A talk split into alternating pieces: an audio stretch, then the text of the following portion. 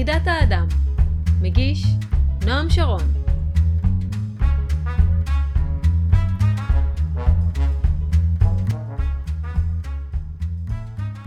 במרחבי היקום הורגת ישות האדם. בגרעין האדם שוררת השתקפות היקום. האני מחבר בין השניים, ובכך יוצרו את משמעותו האמיתית של הקיום. יחידת האדם, פרק 12, קרמה, חלק ב' מכל הדברים שיש לנו בעולם, מה באמת שלנו? המכונית שאנו נוהגים בה, האם היא באמת שלנו? אם היא מתקלקלת, האם אנחנו יודעים לתקן אותה? והבית שאנחנו גרים בו, האם הוא באמת שלנו? גם אם קנינו אותו והוא רשום על שמנו בטאבו, סביר להניח שיום אחד יגור בו מישהו אחר. בן או בת הזוג שלנו, הם בטח לא שלנו. הילדים שלנו, הם לא שלנו, הם של עצמם. אצלנו הם רק למשמרת. אבל יש דבר אחד, שהוא אך ורק שלנו, באופן בלעדי. ומהו הדבר הזה? הקרמה שלנו. אנחנו יצרנו אותה. אנחנו חיים עם התוצאות שלה. אם קלקלנו אותה, רק אנחנו מסוגלים לתקן. יש לנו עליה 100% אחריות ובעלות. והיא תלווה אותנו לנצח. אז בפרק השני, אנו ממשיכים את השיחה עם גלי הדר, יועצת ביוגרפית, חוקרת קרמה ומחברת הספר לחשוב קרמה. הפעם השיחה שלנו תתמקד בגיל 49 והחופש של האדם, בקשרי חוב ובקרמה של גילאים מאוחרים, במיוחד של הסבתאות או הסבאות. תחום מחקר חדש שגלי מובילה ופורצת בו דרך. אחרי השיחה עם גלי, נמשיך בסדרת הראיונות הקצרה עם דוקטור מיכאל גורבונוס, שיסביר איך אפשר למנוע 90% מהבעיות האורתודנטיות כבר מהלידה ועד גיל 3, בעזרת השיטה האורתודנטית המניעתית, וגם הוא יאמר שאין דבר כזה מוצץ אורתודנטי. אחר כך, כמה מילים על הגיליון החדש של אדם עולם בנושא אנתרופוסופיה ויהדות. בואו נצא לדרך. האזנה הרבה.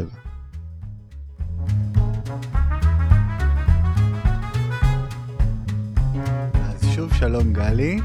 שלום נועם. כיף להיות איתך שוב, אחרי הפרק הראשון המרתק שהיה לנו. נמשיך בפרק שני, מרתק לא פחות. בחלק האחרון של השיחה שלנו אנחנו דנו במקרה טיפולי של אה, אדם שהיה בסביבות אה, גיל אמצע החיים, שבעקבות אה, משבר חיים מאוד גדול הגיע לטיפול אצלך, הגיע להבנות, הגעתם להבנות שנוגעות לקרמה שלו, גם גלגולי עבר שלו, ו... ובעקבות ההבנות האלה, האלו חל, חל אצלו שינוי אה, מאוד גדול בהתנהגות, ודיברת על הבנה מחודשת אה, של הייעוד שלו, ושינוי משמעותי בחיים בעקבות ההבנות האלה. וזה באמת דבר שאופייני לגיל אמצע החיים, אוקיי? שזה סביב גיל 42, אה, הרבה פעמים מוכר כמשבר אמצע החיים, משבר גיל 40. אנחנו לא נדבר על כל הגילאים, אבל כן הייתי שמח אם נדבר על גילאי אמצע החיים. מעניין אותי באופן אישי, ולו רק בגלל שזה השלב שבו אני נמצא. אז אולי אה, אני אגיד אה, כתמונה בסיסית אה, שמגיעים לאמצע החיים, שהוא גיל שמוכר גם מבחינה פסיכולוגית של גיל של משברי, ושל הרבה שינויים שאנשים עוברים. פשוט מתוך התבוננות בחיים. זה גיל שאנשים עוצרים ושואלים אה, מה דרכי, או בזוגיות, או בהיבט המקצועי. במובן הזה, הרבדים הנפשיים של הגיל הזה מדוברים וידועים. כן. באמת האתגר הוא מה באמת הזווית הרוחנית יכולה להעיר ולתרום מול עבודה פסיכולוגית נהדרת שעושים גם בגיל הזה אנשים שנדרשים לעבודה. וכאן צריכים להרחיב את התמונה. כאן ניצבת תמונת האדם שנמצאת אה, בבסיס הידע הביוגרפי, שכניסה לחיים זה פרידה מעולמות הרוח, יציאה מה... ומוות במובן הזה זה כניסה לעולמות הרוח. תכף אני אגיד את הרעיון הבסיסי שאומר, okay. אתה לא יכול להבין גיל בחיים האלה, אם אתה לא מבין את המסע של הנשמה גם ממוות ללידה חדשה. החיים הם גלגל שלם. אוקיי, okay. אז מה את יכולה להגיד לנו על התקופה שבה האדם הוא בין מוות ללידה חדשה, כלומר, נמצא בו עולמות הרוח? זה תחום שאפשר לדבר עליו שעות ושטיינר כתב. שנים, שנים, למה שעות? ש, שנים, שעות, כל החיים.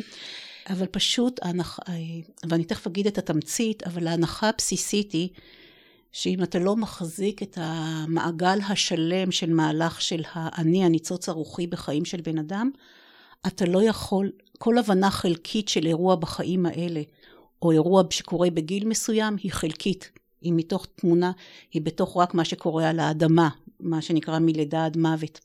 וכל מה שקורה על האדמה, כאירוע יש לו גם המשך בלתי מוחש, בלתי נראה, לתוך אה, עולם רוחני?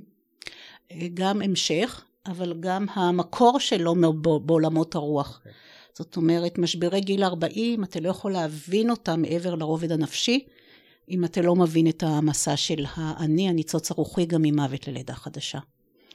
אתה לא יכול להבין תמונה של אירוע מסוים לעומק ואת המשמעות שלו, כמו למה חיי קרסו, או, או למה אני פתאום מרגיש דחף לעשות שינוי, אם אתה לא, אין לך את התמונה המלאה של ההבנה של החיים. כי במסע ממוות ללידה חדשה יש שלב אה, ששטיינר קורא לו קמלוקה, שזה השלב שבן אדם מתבונן על, הח... על, הג... על הגלגול שהוא היה בו, והוא חווה את החיים במהופך, איך אנשים הרגישו אותו. כן, כלומר הוא חווה את העולם כמו שמשהו גרם לאנשים, שזה סוג, גם סוג של להרגיש את הקרמה שלך, להרגיש את מה שאתה עשית, איך גרמת לאחרים להרגיש. כן, וכמובן עם התמונה של אה, שהחוקיות בעולם הרוח היא מוסרית, זאת אומרת דרך, ה... דרך הטוב והרע, של אה, בלי, בלי, בלי נסיבות מקלות מה שנקרא. כלומר אם גרמת סבל, אז uh, אתה תרגיש את הסבל ש... שגרמת. כן. או לבן אדם, או בקשר לבן אדם ספציפי, או כתכונה שהייתה בך. או, או כהתבוננות בלראות שזו תכונה מסוימת. אוקיי. ובאמת ההחלטה לבוא לחיים היא אחרי באמת שנשמה מתגשמת, זה מתוך ההחלטה הספציפית מה אני רוצה לת, לתקן בחיים האלה. קשר מסוים, תכונה מסוימת בתוכי, אה, כדי לגמור את הגלגול כן. יותר אה, טוב ממה שהייתי בתחילתו. אגב, זה במאמר מוסגר אני אגיד שהרעיון הזה ש, שבו אתה חווה את כל המעשים שלך, זה בעצם מה שבדתות אה, אחרות נקרא גיהנום, או גן עדן. היית טוב, גרמת לאנשים להרגיש טוב, אז אתה תרגיש בחזרה טוב אחרי המוות, זה גן עדן. היית רע, גרמת לאנשים להרגיש רע אחרי המוות, תחווה גיהנום. אה, בהחלט, זה, בהחלט אפשר ככה להתייחס אל זה, אבל המקום שאני רוצה להדגיש שהאני, אותו אחד שחווה, הוא חווה גם במסע ממוות ללידה חדשה, והוא גם זה שנמצא בגלגול הזה, זה, זה הוא החווה, הוא המנהל של התהליך. מה שאמרתי, אה, סובייקט יוצר, הוא המקום של הסובייקט היוצר של החיים, אותו אני. Mm-hmm.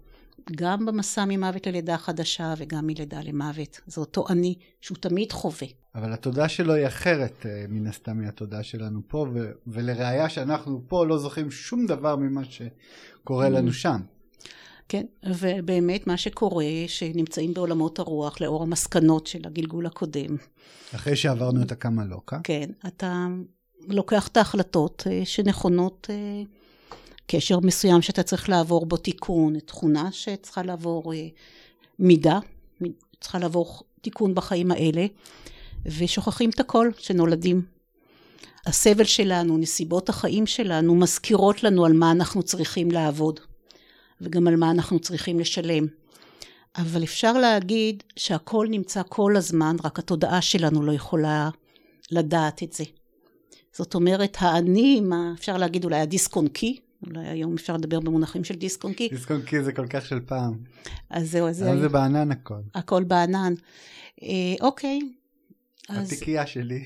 נמצאת שמה, ובאמת במובן מסוים כל המאמץ אה, הוא מה ש... לגלות את זה לאור, את מה שנמצא שמה. אבל הנחת הבסיס שהכל נמצא כבר. במובן הזה, מידות שאני רוצה לעבוד, אנשים שאני צריך לפגוש, שאתה נולד. אתה, אתה לא יודע את זה במודע. אבל אתה בעצם נולד כבר, נכון, אתה נולד לתוך משפחה שאתה בוחר, לתוך הורים שאתה בוחר, לתוך סיטואציה שאתה בוחר, וכל המפגשים שלך הם כבר מתוכננים מראש במידה רבה. כן, מה שאתה תעשה עם המפגשים זה סיפור אחר, אבל שצריך לפגוש אותם, את האנשים האלה, כן. שזה שם פה שאלה מאוד גדולה לגבי החופש שלנו בחיים, כי אם uh, הכל כבר מתוכנן ותוכנן על ידינו מראש כהכנה להתגשמות הזאת, אז איפה החופש שלנו בתוך החיים? השאלה, באמת שאלת החופש, אה, היא קשורה לשאלה באמת של החיבור לאני, למהות הפנימית שלנו, שהוא תמיד חופשי. Mm-hmm. והוא מתוך חופש עיצב את התמונות האלה ואת הנסיבות חיים האלה ואת האנשים. השאלה אם אתה באמת מצליח להתחבר לחוויה הזאתי, שמתוך חופש לעשות, את, לעשות בחירות אחרות. אבל אה, זה לוקח אותנו, אה, אם דיברנו שאיך בן אדם נולד, זה כבר לוקח אותנו קצת לגיל האמצע החיים ואילך. אוקיי. Okay. כי כשנולדים, אה, אז למשפחה מסוימת, או לנסיבות מסוימות, לא סתם ילד, ילדות קשה מהרבה בחינות גם, כי אין לך עוד אני כל כך מפותח, או יכולת לשנות את הנסיבות חיים שלך.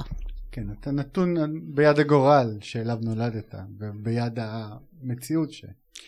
כן, אתה גם נתון באותה מציאות, וגם אה, אם אתה צריך לעבור דרך חוויות מסוימות, אתה צריך לעבור דרך אותן חוויות. אי אפשר להתחמק מזה. כן. אם היית למשל מאוד רגיל להיות נפוליאונצ'יק כזה, ושהכול נאמבר וואן, ובכל דרך אנש, אנשים עושים מה שאתה רוצה, ואתה מוכן בכל דרך גם להכריח אותם לעשות מה שאתה רוצה. ונולדת בחיים האלה עם דחף אה, להיות ביחסים שוויוניים ובדיאלוג, מה שהזכרתי, כן, את המטופל. כן, זה מזכיר את הבחור שדיברת עליו. כן. אז uh, אתה מן הסתם, uh, אתה תסבול מהמקום הזה שאתה לא תהיה מספר אחד בחיים האלה כל הזמן, ולא ילך לך. אז זה יהיה הסבל שלך, מישהו שזה לא הסיפור שלו, אז לא אכפת לו להיות מספר שתיים או מספר עשר. לך זה יהיה אכפת. Mm-hmm. אבל מצד אחד אתה תחווה את החיים מהמקום השני, אה, מהמקום של, שצריך, שצריך לעבור תיקון, ומצד שני זה גם יאיר לך על איזה נושא אתה צריך לעבוד. כלומר, יש את הקרמה של העבר, מה שאתה בא איתה, ויש את הקרמה של העתיד, שאתה יוצר בעצמך מתוך האני שלך. כן. וכאן שאלת החופש, כמה אתה עובד על הנושא הזה, או, לא, או לוקח אותו למרחבים חדשים. זאת שאלה של, זו שאלת החופש, זה גם שאלת האני. כמה האני שלך מסוגל ליצור uh, מציאות חיים uh, חדשה שהולמת את uh, עולם הערכים שממנו אתה פועל. נכון, וזה אותו הדבר, כי האני המהות שלו זה המוסר, כי הוא ניצוץ מעולמות הרוח, וחופש. כמה אני יותר ינהל את הישות שלך. אוקיי, okay, כלומר תמצית האני זה המוסר והחופש. כן, כן. תמצית שאיפותיו. כן, וזה הסובייקט היוצר של החיים, מקום היוצר, האני. אוקיי, okay. אז דיברנו על גיל 42 כעל גיל שבו באמת אנחנו יכולים להתחדד ולהבין מחדש את אה, משמעות החיים שלנו. אה, וכשאנחנו מדברים על גילאי אמצע החיים אז יש את גיל 42 ויש גם את גיל 49 שבאופן אישי מאוד uh, מסקרן אותי כי 42 כבר מאחוריי עכשיו אני עם הפנים קדימה ל-49 ואני עדיין לא יודע מה קורה שם אז אני נורא אשמח לשמוע. נגיע לגיל 49 אבל העניין של אמצע החיים uh, זה המקום של פוטנציאל לשינוי אפשר להגיד גם כתמונת על שהאני נכנס לגופים וחווה את הדברים. ומגיל 42 ואילך, 49 ואילך, אפשר להגיד גם שהוא אפשר להגיד, רוצה להשתחרר מהגופים, הוא רוצה להיות יותר באלמנט הטבעי שלו. שהאלמנט. הטבעי של לא, האני זה הרוח. הרוח, החופש, ה... כן, ההיבטים המוסריים יותר. של... הגופים כובלים אותו לאדמה כן, באיזשהו מובן. כן, כן, ובשביל המשימות של האדמה גם שהוא היה צריך לעשות, כמו לבנות בית, כמו לעבור קשרים מסוימים. כאילו, אפשר להגיד, אני מתוך הגופים נכנס לאדמה למשימות מסוימות, ויש שלב, וזה אמצע, משברי אמצע החיים, שאני כאילו בעומק כבר רוצה להשתחרר, אפשר להגיד, מהגופים. אה, אבל מצ... הוא עדיין לא יכול. הוא לא יכול, אבל הוא יותר משוחרר כבר מהגופים, וגם אם בן אדם עשה את המשימות של החיים שלו, הוא יכול יותר, אפשר להגיד, להיפרד מהגופים ולהסתכל על החיים שלו ועל איזה ישות ואיזה בן אדם הוא היה בחיים האלה, כבר יותר במונחים של האמת והטוב, שזה המהות של האני. זאת אומרת, אם יש איזה, אני יודעת מה, מנהל מפעל, אה, אני לוקחת, שכדי לבנות את עצמו באדמה היה מוכן אה, להיות רק באמביציה שלו, אז גיל שימאני קצת יותר, אה, אפשר להגיד, כבר יוצא מהגופים, הוא יכול להסתכל כבר בחיים האלה, איך הוא ניהל את חייו מהרמה המוסרית. זה מבשילה היכולת יותר, מה שאני רוצה להגיד, לתהליכי המודעות האלה. זה גיל 49? זה גיל 42 ואילך של אמצע. 42 ואילך. כן. גיל 49, זה כבר גילאים גם שתלוי בעבודת הבן אדם על עצמו, זה כבר לא דברים שקורים אוטומטית, אבל יש יותר פוטנציאל לחופש מהעבר. המבט הוא יותר לעתיד. כשאני מדברת על העתיד, זה מה לבנות כבר חדש בחיים האלה, וגם לגלגול הבא. זהו, כי כמה כבר עתיד יש בגיל 49? לא, יש הרבה.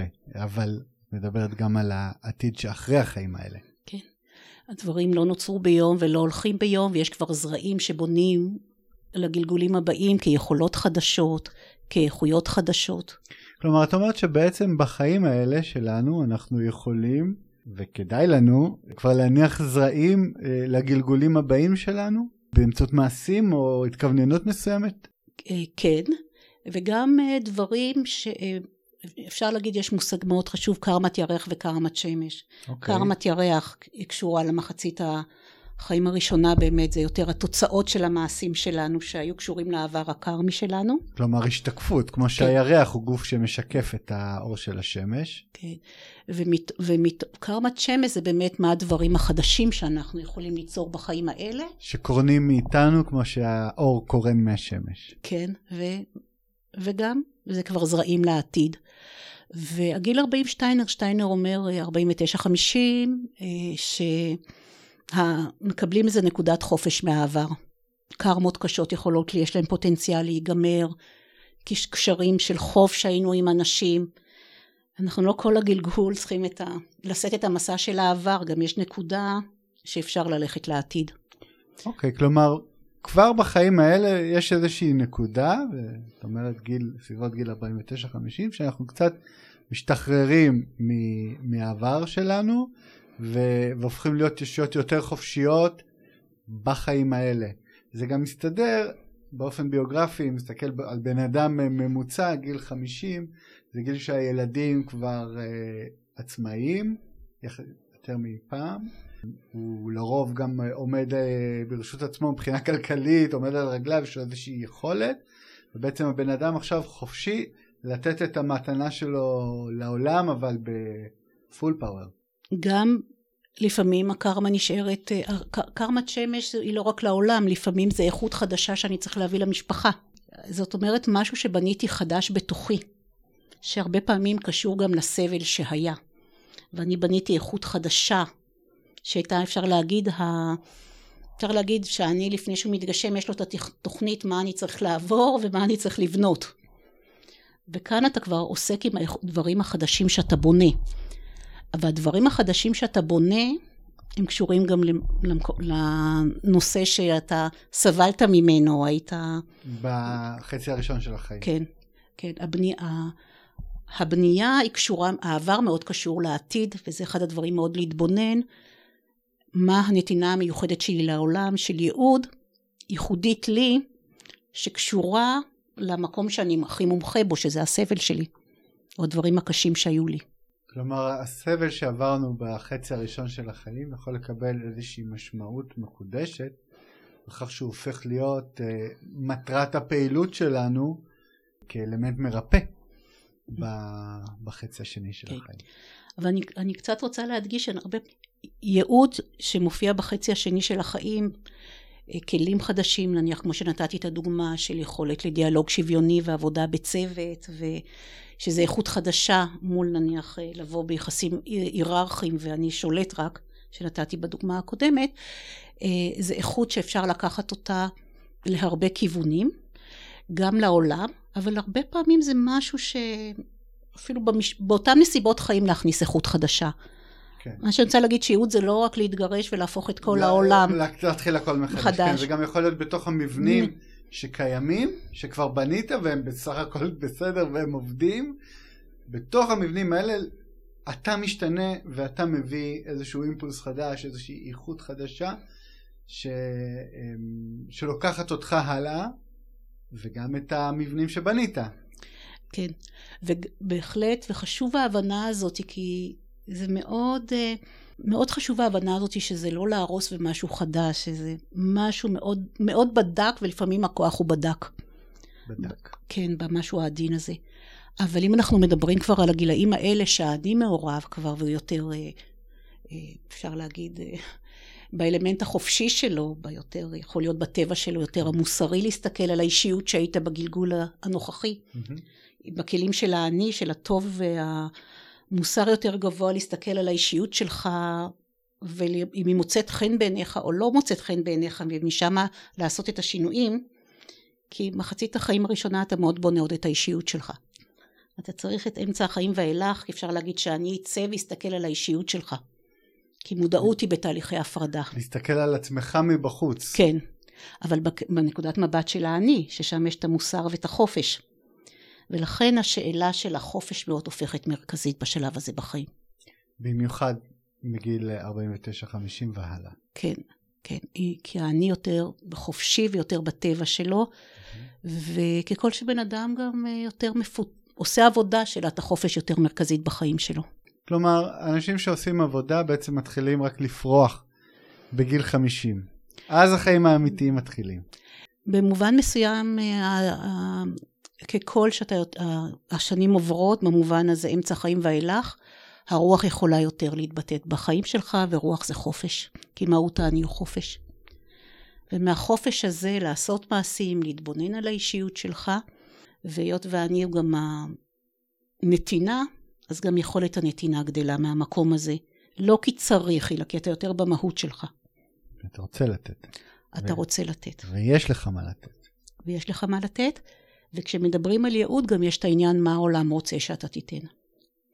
מקצוע אתה בוחר בשנות ה-20 לפי מה שמשרת אותך, מה שיעזור לך לבנות את עצמך בעולם. אבל אחרי שבנית את עצמך בעולם והאישיות יצאה לאור, היא השאלה גם מה היקום רוצה ממך, מה, היק... מה...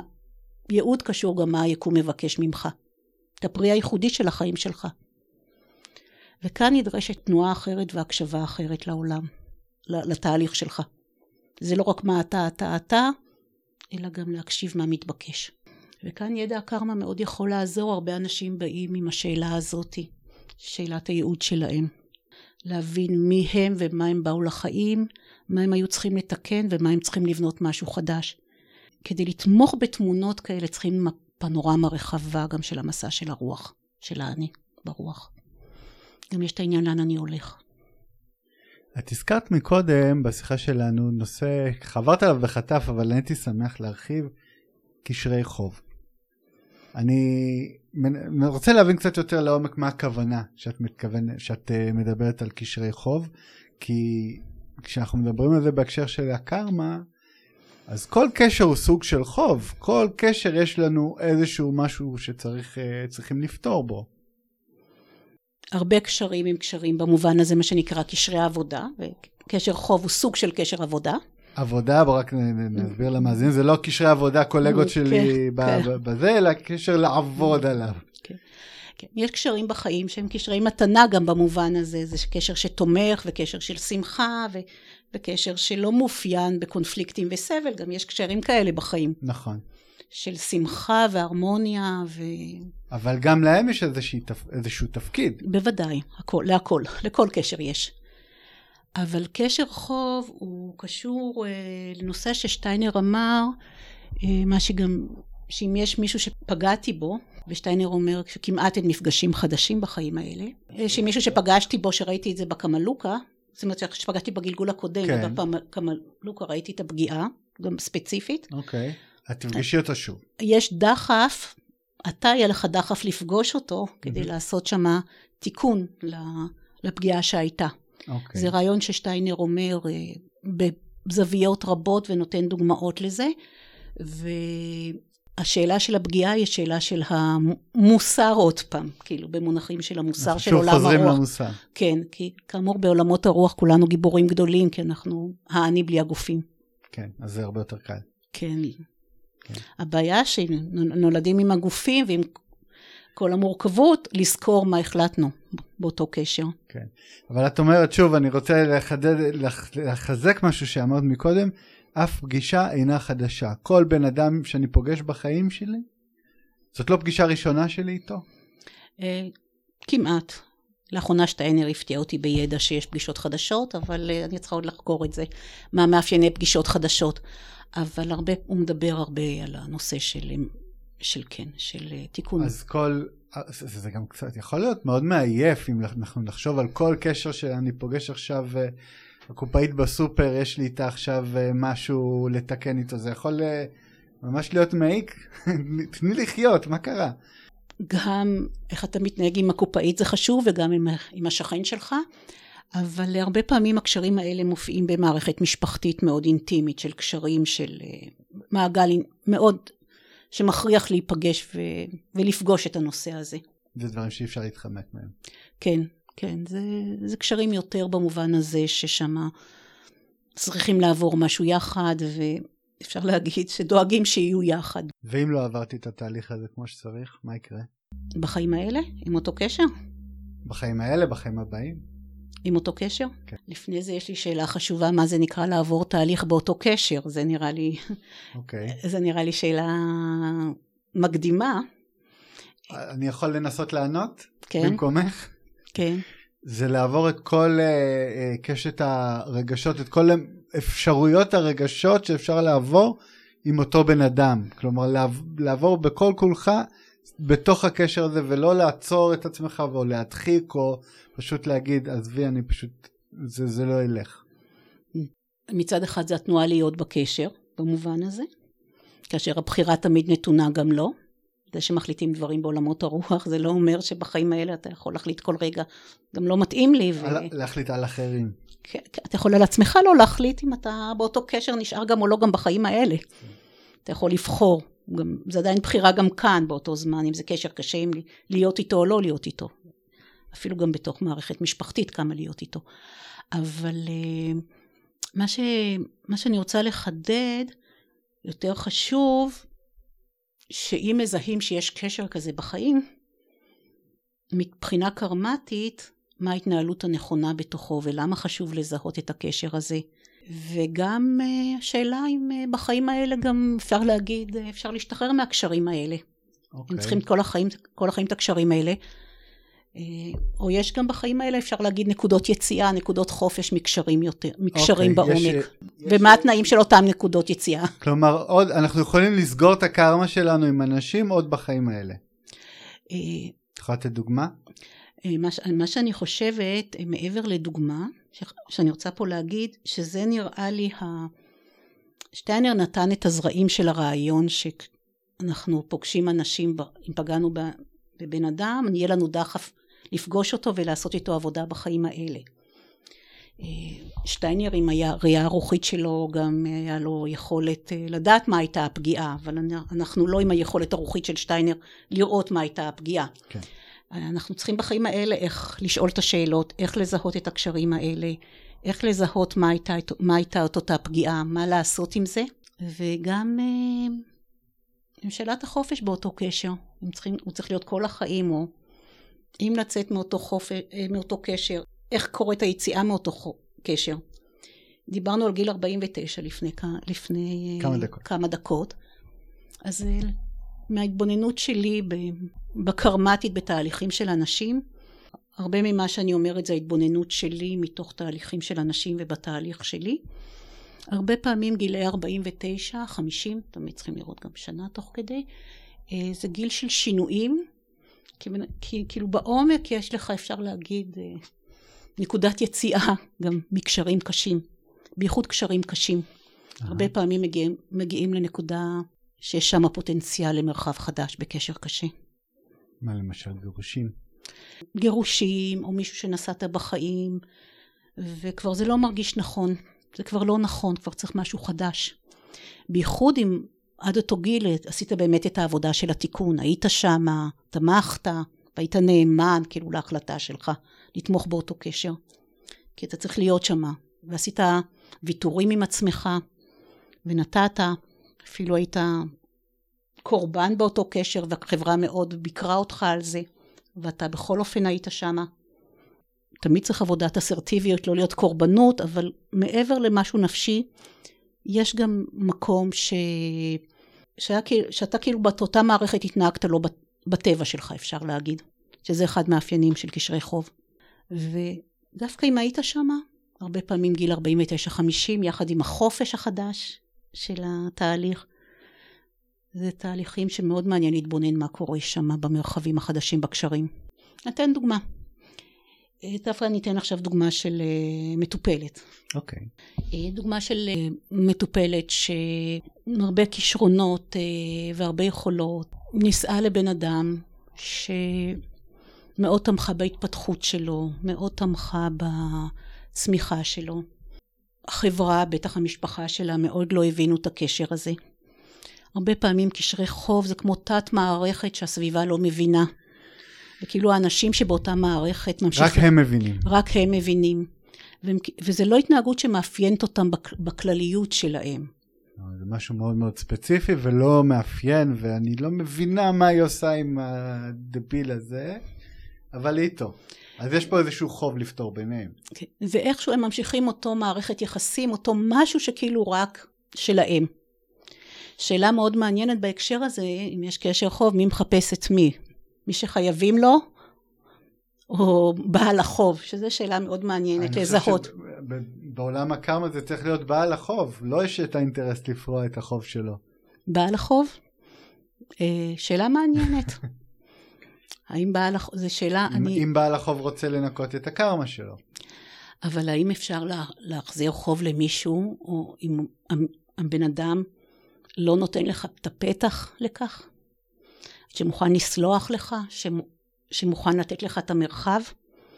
כמה זה חסד שאם מישהו שפגעת בו נותן לך את ההזדמנות.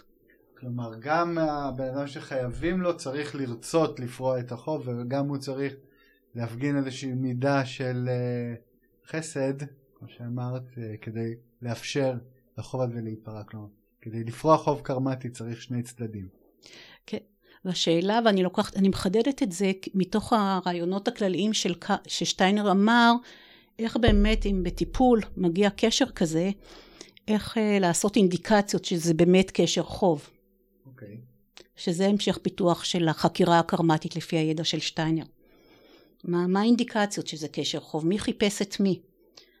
האם בעל החוב חיפש ותבע את חובו? או זה שפגע רץ. ורוצה לתת את החוב. כן. זו שאלה מאוד חשובה בהתהוות של קשרים הרבה פעמים, בהתהוות. כן, כן. להתבונן ולהעמיק שמה. מי חיפש את מי? מהניסיון שלי הרבה פעמים זה דווקא מי שפגעו בו. רוצה את הפיצוי. אה, רוצה את הפיצוי, והוא מגייס את, את מי שחייב לו, והרבה פעמים הגיוס הזה הוא בצורה, כמו שאמרתי, לא מאפיינת את כל הישות של הבן אדם. כן. באותו קשר. ואז אה, באמת זה משהו שקשור להתהוות. והשחרור הרבה פעמים, מה שקורה, גם אם מזהים שזה קשר שהוא קשר חוב במאפיינים שלו, בתהליך הטיפולי, או... כן. אם מזהים שזה קשר חוב, גם שאלה מאוד מעניינת מה קורה בפרידה. מי נפרד ממי, ואיזה סוג פרידה שמאפיינת את הפרידה הזאת. שזה גם אינדיקציות שצריך להעמיק ולפתח, שלוקחים את הידע של שטיינר, את הרעיון הזה, ולהפוך את זה לדיאלוג ער טיפולי, אם מזהים שזה קשר. מה המאפיינים, מה האינדיקציות, עם מה לחקור, עם מה להתבונן. מניסיון שלי מדברים על 49 אה, ופרידות, וגם אם אני מדברת על אותה מטופלת שפגשה בצעירותה אה, מישהו שלא אפיין את כל התנהגותה, אבל היא שמה תמכה בהתפתחותו, והוא היה שם, ברור לו שהוא מקבל, וזה התת מערכת שלהם, שהסביבה לא הבינה. אה, הרבה פעמים הגיל, הפתרונות של קשרים כאלה מחכים לגיל 49. הרבה פעמים מי שהולך זה דווקא מי שהיו חייבים לו. קיבל את חובו, ואז קיבל הוא את החוב. הולך. וכשעוזבים זה קשר בלי מטענים. משהו משתחרר, כמו קליפה של בצל. כאילו נגמר הסיפור. ניקינו את הקרמה. ניקינו. ולא ניפגש יותר ב- בחיים הבאים. אם ניפגש, במישור של חופש ובחירה. לא באותו דינמיקה. אז בעצם זו, ופה זה קריאה למאזינים שלנו, אם יש אנשים שאתם חושבים שיש לכם חובות אה, קרמטיים איתם, רוצו לפתור אותם עוד בגלגול הזה, כדי שלא תגררו את זה הלאה לגלגולים הבאים, כי הריבית רק uh, תופחת ואתם תשלמו הכל הש... עד השקל האחרון. אה, יש סיכוי. יש סיכוי. אה, מתכננים הרבה לפגוש את הקשר... מה שאני רוצה להגיד, לחדד עוד יותר, כדי לפגוש בן אדם, צריכים הרבה תכנונים כדי לפגוש את אותו בן אדם, גם בעולמות הרוח. זו עבודה מאוד מורכבת, לרקום את כל רשת הקרמה הזאת. כן, כבר, של לקבל את ההזדמנות בחיים האלה לפגוש את אותו בן אדם. כן, זה יכול להידחות גם לגלגולים הבאים. כן, לראות את זה בתור הזדמנות, מה שאני רוצה להגיד. כן. לא בתור עול, את הקשרים ברור. האלה. ברור. מה שאני רוצה לחדד. בסדר גמור. עכשיו, גלי, הרבה מהדברים שאנחנו מדברים עליהם, אה, הם אה, לא רק דברים שהגיעו משטיינר, אני חושב שבאופן כללי אפשר לאפיין את אה, תחום הביוגרפיה כתחום שבתוך עולם האנתרופוסופיה זה אולי התחום שהתפתח, ששטיינר שם בו יחסית מעט זרעים והרבה מאוד הת- התפתח לאחריו. אם ניקח למשל את התחום של הייעוץ הביוגרפי, הוא רשום בטאבו על שם אה, ברנרד ליברחוד ולא על שטיינר. אה, ליברחוד לקח את הדברים של שטיינר, פיתח ועשה, מתוך זה פיתח את תורת הייעוץ הביוגרפי, וזה דבר מאוד uh, מיוחד בתוך האנתרופוסופיה, כאילו מאוד בולט ב... בכל האנתרופוסופיה יש מחקר גם אחרי שטיינר, אבל במיוחד בתחום של הביוגרפיה, ו... ועד היום ממשיכים לחקור את זה, וגם את חלק גדול מהדברים שאנחנו מדברים עליהם, זה בעצם תוצאה של המחקר שאת uh, עושה בעצמך, uh, מחקר קרמטי, מחקר רוחני. ואני רוצה שלסיום, לחלק האחרון של הפרק הזה ושל השיחות שלנו בכלל, תתני לנו דוגמה למחקר אה, אה, קרמטי שאת עושה בימים אלו. בימים אלה, אני מגיל אה, 24 ב, בעולמות, פעם ראשונה ששמעתי במסגרת היוגה את רעיון הקרמה, אה, ואני ידעתי מהרגע הראשון ממש שזה הנושא שאותי הכי מעניין לחקור. ביום הולדת הבאה אני אהיה בת 62. אוקיי, okay, שזה אחד לפני 63. כן. וכל תקופה, אני, בשלב שאני נמצאת, אני, יש לי יותר דחף, היות ואני חוקרת, מביאה הרבה דברים מתוך העולם, ההתבוננות בעולם שלי ובהתבוננות של התלמידים שלי והמטופלים שלי. אז לפני שלוש שנים הפכתי פעם ראשונה לסבתא. כן, ומאוד עניין אותי לחקור את הנושא הזה. של הסבתאות. סבתאות, וגם מתוך התבוננות, התבוננות במטופלים שלי, ראיתי שבשלב הזה, כשהייתי יותר צעירה, ראיתי שבתהליך הזה אנשים עוברים דברים נפלאים ושינויים מדהימים. ושהסתכלתי כמה שאני חיפשתי במקורות, לא ראיתי ששטיינר חקר את הנושא הזה, וגם בייעוץ הביוגרפי לא ראיתי שיש להבין מבחינה קרמטית מה זה הקשר הזה. כן, זה באמת אחד מהדברים המוזרים ששמתי לב אליהם מזמן, שכאילו, לפי הביוגרפיה, גיל 70 אתה משתחרר מהקרמה שלך, זהו, סע לשלום, מפתחות בפנים, אתה חופשי, לא... ואנשים היום חיים יפה מאוד גם בגיל 80, 90, כל הגיל הזה, 60 ומעלה, לא מטופל. כן, ודווקא בגיל הזה, מפגשים מאוד משמעותיים, קרמטיים נכנסים לחיים עם נכדים. זה מפגש, בסופו של דבר נכד נכד, אבל זה מפגש עם ישות שקשורה לגורלך. זה מפגש קרמטי מאוד uh, עוצמתי ומיוחד של קשר קרמטי שלא דובר בו. ובשנה האחרונה זה היה המוקד של החקירה שלי, להבין מבחינה קרמטית ומבחינה ביוגרפית, מה זה הקשר הזה שמופיע, אפשר להגיד, לקראת סוף החיים. שישויות אפשר להגיד שחיכו לפגוש אותך, שאתה בשלב הזה של החיים שלך. למה? הם חיכו לך, כס... לך כסבתא, לך כסבא, רוצים לפגוש את הצד הזה שבך. אה, לפי הידע של שטיינר, אה, כן, אה, ילדים מחפשים את ההורים, זה לא, לא ההורים, כן. לא ההורים, הם, הם אלה מחפשים... שמזמינים מעולמות הרוח. כן. מעולמות הרוח אתה מוצא את, ה, את ההורים, שלך. ואני הרחבתי גם את הסבא והסבתא, שייתכן ומתאימים. אוקיי, אז איך מתבצע מחקר כזה בפועל? אתגר גדול, איך להביא ידע למשהו שלא לא יכולתי להתחבר אליו. אה, כאן אה, היה מצד אחד הידע של שטיינר על אברי הרוח, שזה הגיל שעל הרקע של תמונת העומק של התהליכים שקורים בנפש, בעומק של הישות של הבן אדם. כלומר, אברי הרוח, את מתכוונת לאדם הרוח, רוח, רוח החיים ורוח העצמיות. כן, גילאים שהם הבסיס לגילאי 42-49 באילך, שדרכם אפשר להבין את סוד הגילאים. הם כאילו תמונת העומק של ההשתקפות שלה, זה הסוד של הגילאים האלה, להבין מה התהליכים האלה, ואת ההשתקפות בגילאים, לידע על הזקנה, אה, מה זה תהליכי זקנה, זה בסיס אחד של ידע שהיה. בסיס שני זה ידע ששטיינר נתן אה, על אה, קרמה ועל מפגשים, ולהבין אותו דרך העיניים של ספתאות את הנושא הזה. של מתמונות שהוא נתן על מפגשים קרמטיים, להבין אותם ברצף של שושלת משפחתית, אז גם מה יכול להיות סבא וסבתא ברצף של שושלת משפחתית. מה יכול להיות המקום. יכולה לשתף אותנו באיזושהי הבנה אחת מתוך המחקר הזה? אני תכף אשתף בהבנה אחת שהיא ככה בשבילי בסיס לחקירה.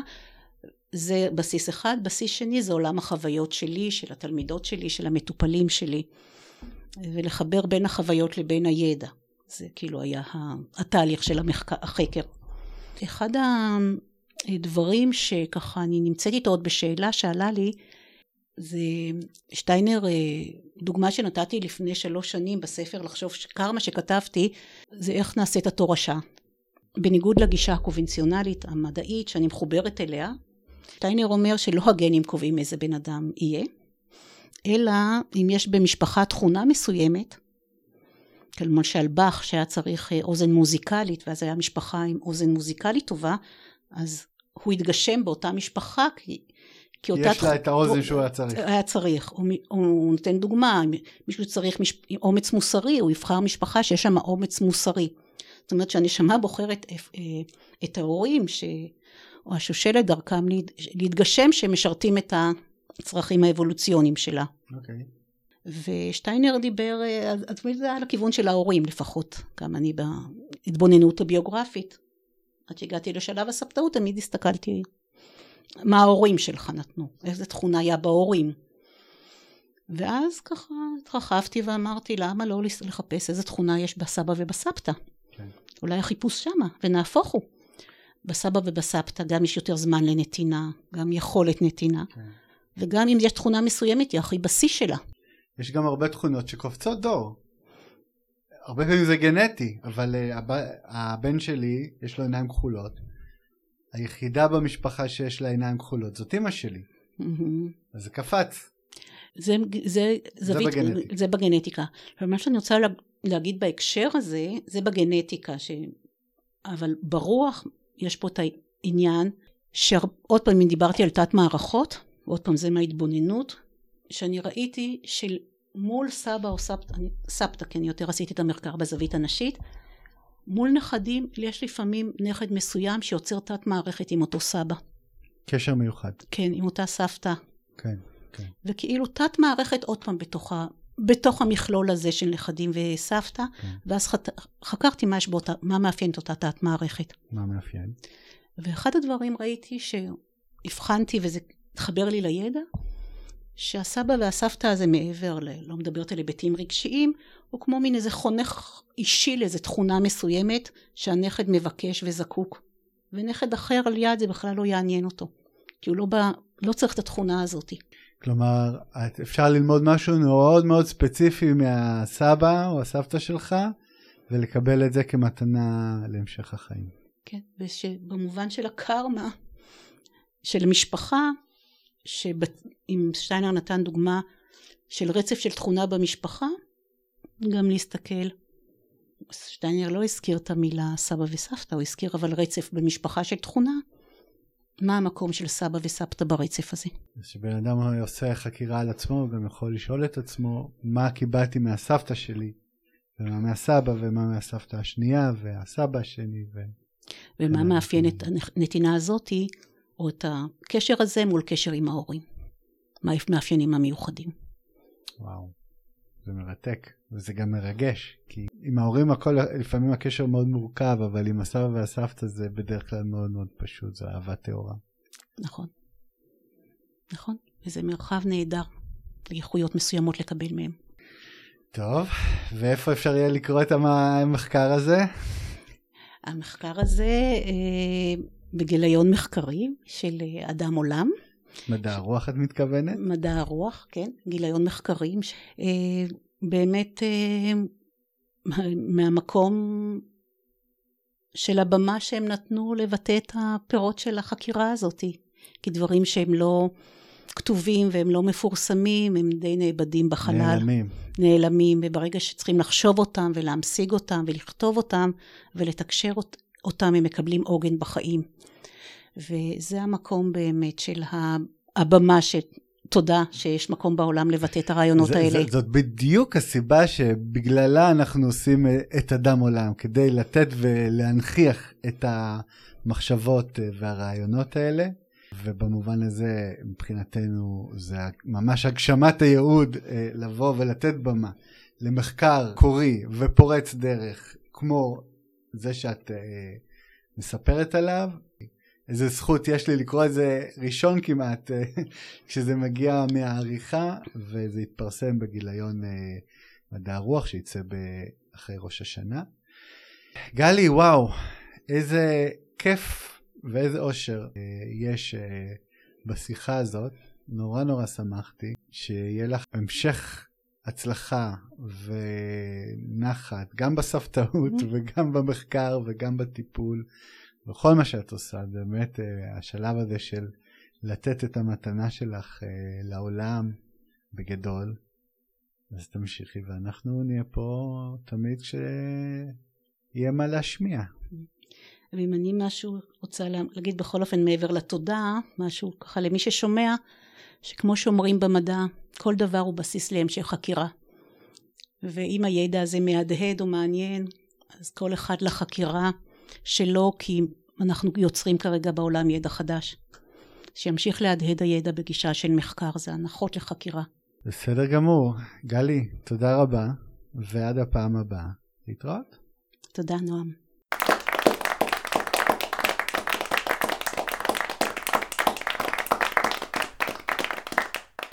דוקטור גורבנוס, בשיחה הקודמת שלנו אמרת שיש שלוש שיטות לאישור שיניים. השיטה האמריקאית, שזאת השיטה המקובלת והמוכרת בארץ, זה הגשר הזה שאנחנו מלבישים ומכירים, ויש עוד שתי שיטות, אחת זה השיטה המניעתית, ואחת זה השיטה האירופאית.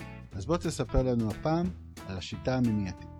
היום אה, בעזרת טיפול מונע אנחנו יכולים למנוע לדעתי 90 או יותר אחוז מהבעיות ההתפתחותיות אה, בלסתות אצל ילדים. אם אנחנו נתחיל אה, לעשות טיפול מונע, הטיפול המונע שאנחנו יכולים לעשות זה לפני שאישה נכנסת להיריון, בזמן ההיריון, בזמן הלידה ובשלוש השנים הראשונות של, של הילד. לדעתי בארץ יש יותר מ-50% מהילדים שיש להם נשימת פה.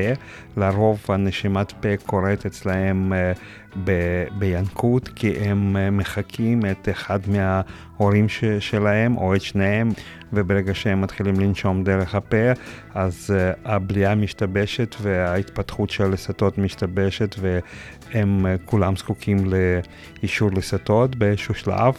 אם היינו לוקחים את אימא או את אבא לפני ההריון והיינו מסבירים להם את חשיבות uh, הנשימה והיינו מלמדים אותם לנשום דרך האף, אז uh, הבעיה הזאת של הילדים בעתיד בעיה של התפתחות של לסתות ועוד המון המון בעיות היו נפתרות. אז זה אחד הדברים שאנחנו יכולים לעשות בכדי למנוע בעיות בעתיד, וכמובן שהרפואה האמיתית היא רפואה מניעתית. ומה אפשר לעשות עם הילד מגיל הלידה ועד גיל שלוש? חשוב מאוד uh, שהילד uh, מגיל לידה uh, שהוא יוכל לסחול, חשוב מאוד לשים אותו על הבטן ולא כל הזמן על הגב.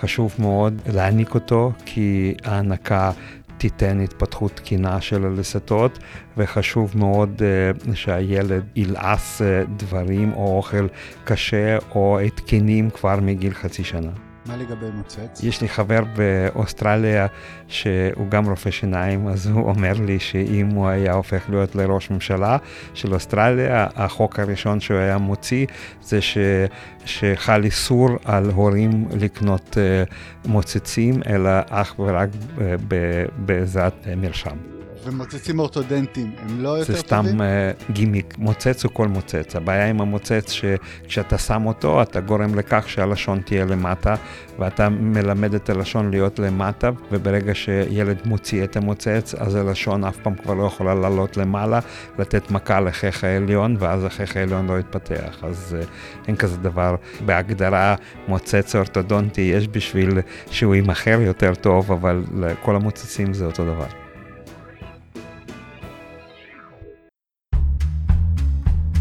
תודה לדוקטור גורבונוס על הסדרה המרתקת, שתמשיך איתנו לשני פרקים נוספים.